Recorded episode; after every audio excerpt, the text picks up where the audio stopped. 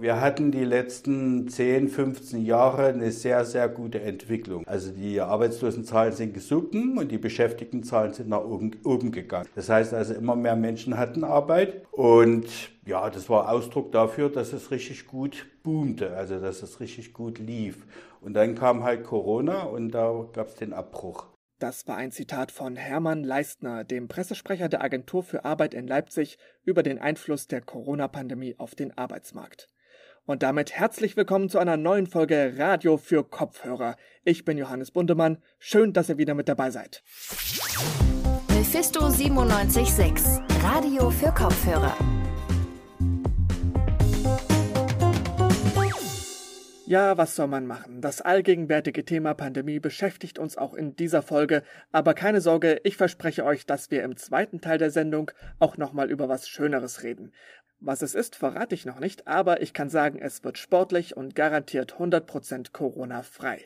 Doch wie heißt es so schön? Erst der Arbeitsmarkt, dann das Vergnügen. Nämlich die Bundesagentur für Arbeit in Leipzig hat am Dienstag die neuen Arbeitslosenzahlen für Februar 2021 veröffentlicht. Das ist unter anderem deshalb spannend, weil man die Zahlen gut mit den Vorjahreszahlen abgleichen kann. Dadurch kann man versuchen, Trends abzulesen oder auch Überlegungen anstellen, wie sich der Arbeitsmarkt nun weiterentwickeln wird. Aber was können einem diese Zahlen jetzt genau sagen? Und vor allem, wie haben uns da die diversen Lockdowns im vergangenen Jahr beeinflusst? Das weiß meine Kollegin Alexia Lautenschläger. Hi Alexia. Hey Johannes. Also, die Corona-Pandemie hat ja die Situation auf dem Arbeitsmarkt ganz schön auf den Kopf gestellt. Wie hat sich das denn in Leipzig konkret erkennbar gemacht? Also vor allem die Arbeitslosenquote ist in Leipzig krass gestiegen, nämlich um zwei Prozent im Vergleich zum Vorjahr, von 6,3 Prozent und jetzt eben auf 8,3 Prozent. Das sind gut 6.500 LeipzigerInnen, die Arbeit suchen, mehr als im Vorjahr. Im Vergleich dazu ist in Sachsen die Quote um ein Prozent gestiegen, also auf 6,6 Prozent. Das bedeutet, dass in Leipzig die Arbeitslosenquote doppelt so hoch ist wie im Rest von Sachsen. Oh Mann, aber das war wohl leider zumindest teilweise zu erwarten. Dabei spricht man ja sonst immer von einem krassen Stadt-Land-Gefälle bei solchen Sachen. Wie kommt es denn jetzt, dass die Arbeitslosigkeit in Leipzig so viel höher ist als in Sachsen insgesamt? Das hängt mit der Branchenstruktur in Leipzig zusammen. In Leipzig ist nämlich der Kulturbereich sehr stark vertreten, also die Gastronomie, die Hotellerie, Clubs, Bars und so weiter. Und es gibt eben auch sehr viele Selbstständige, zum Beispiel Dozierende, die nicht für Kurzarbeitergeld in Frage kommen und so in die Arbeitslosenstatistik fallen. Außerdem sind noch viele Bildungsmaßnahmen, wie zum Beispiel Weiterbildungen, aufs Eis gelegt und damit ist eben die Arbeitslosenquote höher als im ländlichen Raum.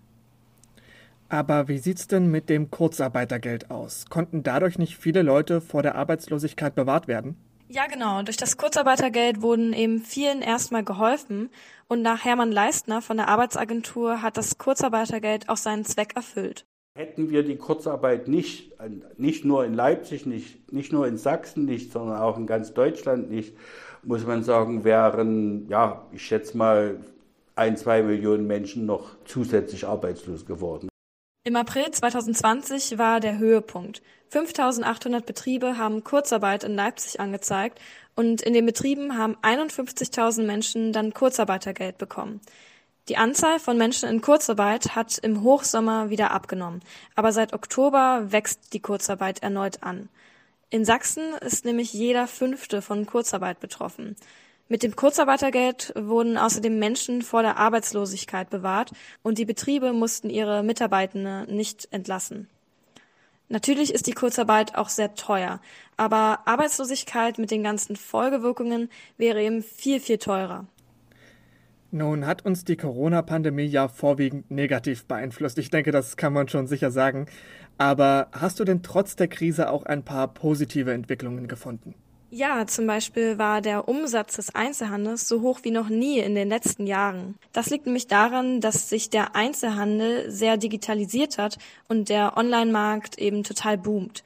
Außerdem gab es noch einen sehr starken Beschäftigungsaufbau in der Pflege und der Gesundheit, aber auch in der Informatik und in der Erziehung. Leider gab es besonders bei den 15- bis 25-Jährigen eine sehr krasse Arbeitslosenquote im Vergleich zum Jahr 2020. Die ist nämlich um 37 Prozent gestiegen.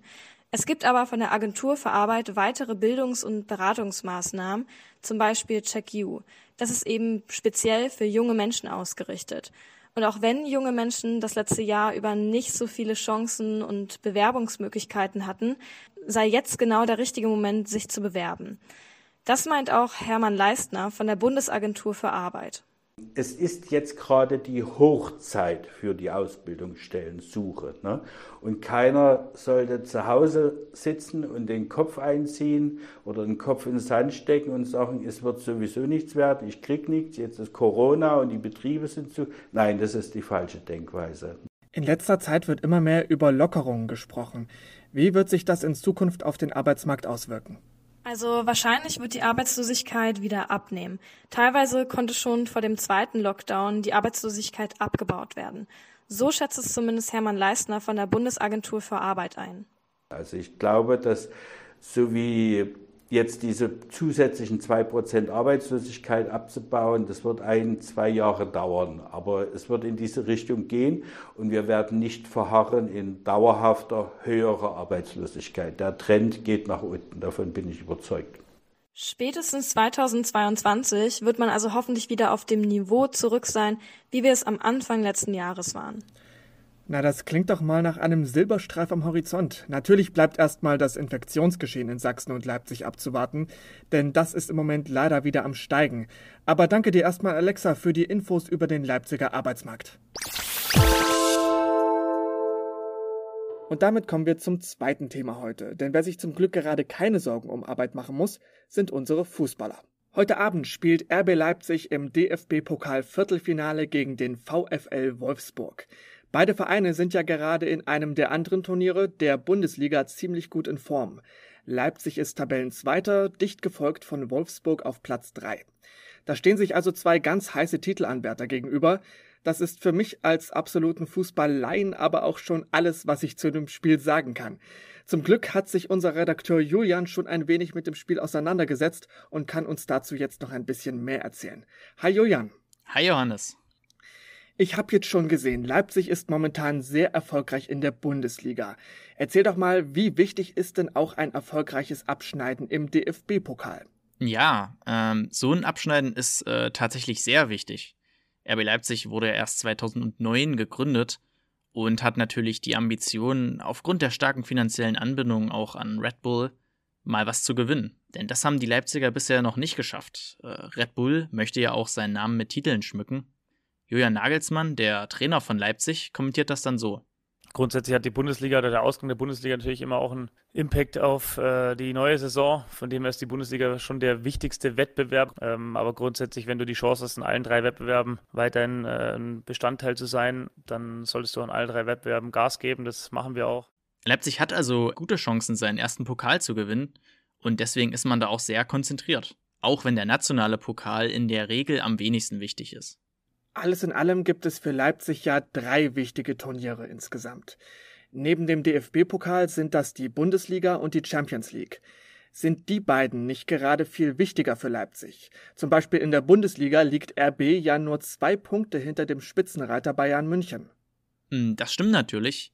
Die beiden Wettbewerbe sind auch wichtig. Aber in der Bundesliga ist die Saison echt noch lang. Da sind es noch so mh, hm, elf Spieltage. Die Bayern da zu überholen ist also trotzdem nicht so einfach. In der Champions League ist das dann nochmal schwerer. Da haben die Leipziger das Hinspiel gegen den FC Liverpool schon mit 0 zu 2 verloren. Das schaut im DFB-Pokal dann wiederum ganz anders aus. Da sind die Bayern nämlich schon rausgeflogen und der VfL Wolfsburg ist von den restlichen Mannschaften gerade vermutlich die stärkste. Gewinnt man also heute, da kann man schon von einem großen Schritt Richtung Finale sprechen. Was kannst du uns denn über den VfL Wolfsburg sagen? Als Tabellendritter sind die ja sicherlich auch nicht zu unterschätzen. Da hast du auf jeden Fall recht. Der VfL ist gerade richtig gut.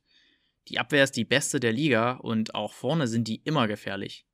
Oliver Glasner, der Trainer der Wolfsburger, rechnet sich auf jeden Fall gute Chancen aus ja, das wird auch wichtig sein, in eigenen Ballbesitz dann die Leipziger immer wieder auch vor Aufgaben zu stellen.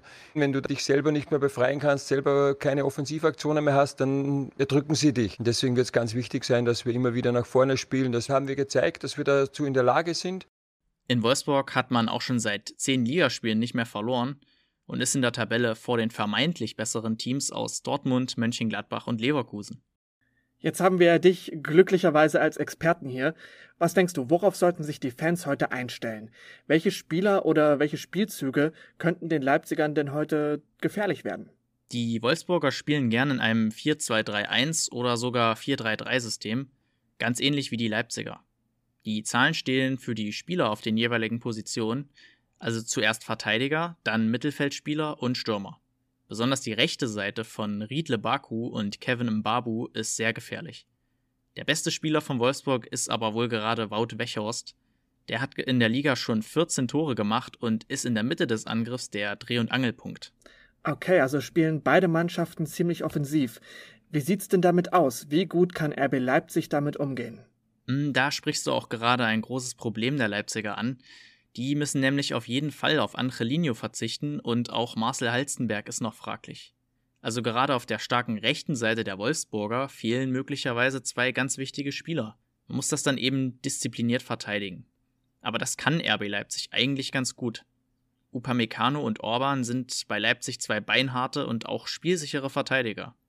Die einzigen, die in der Liga weniger Gegentore kassiert haben, sind witzigerweise die Wolfsburger Abwehrspieler.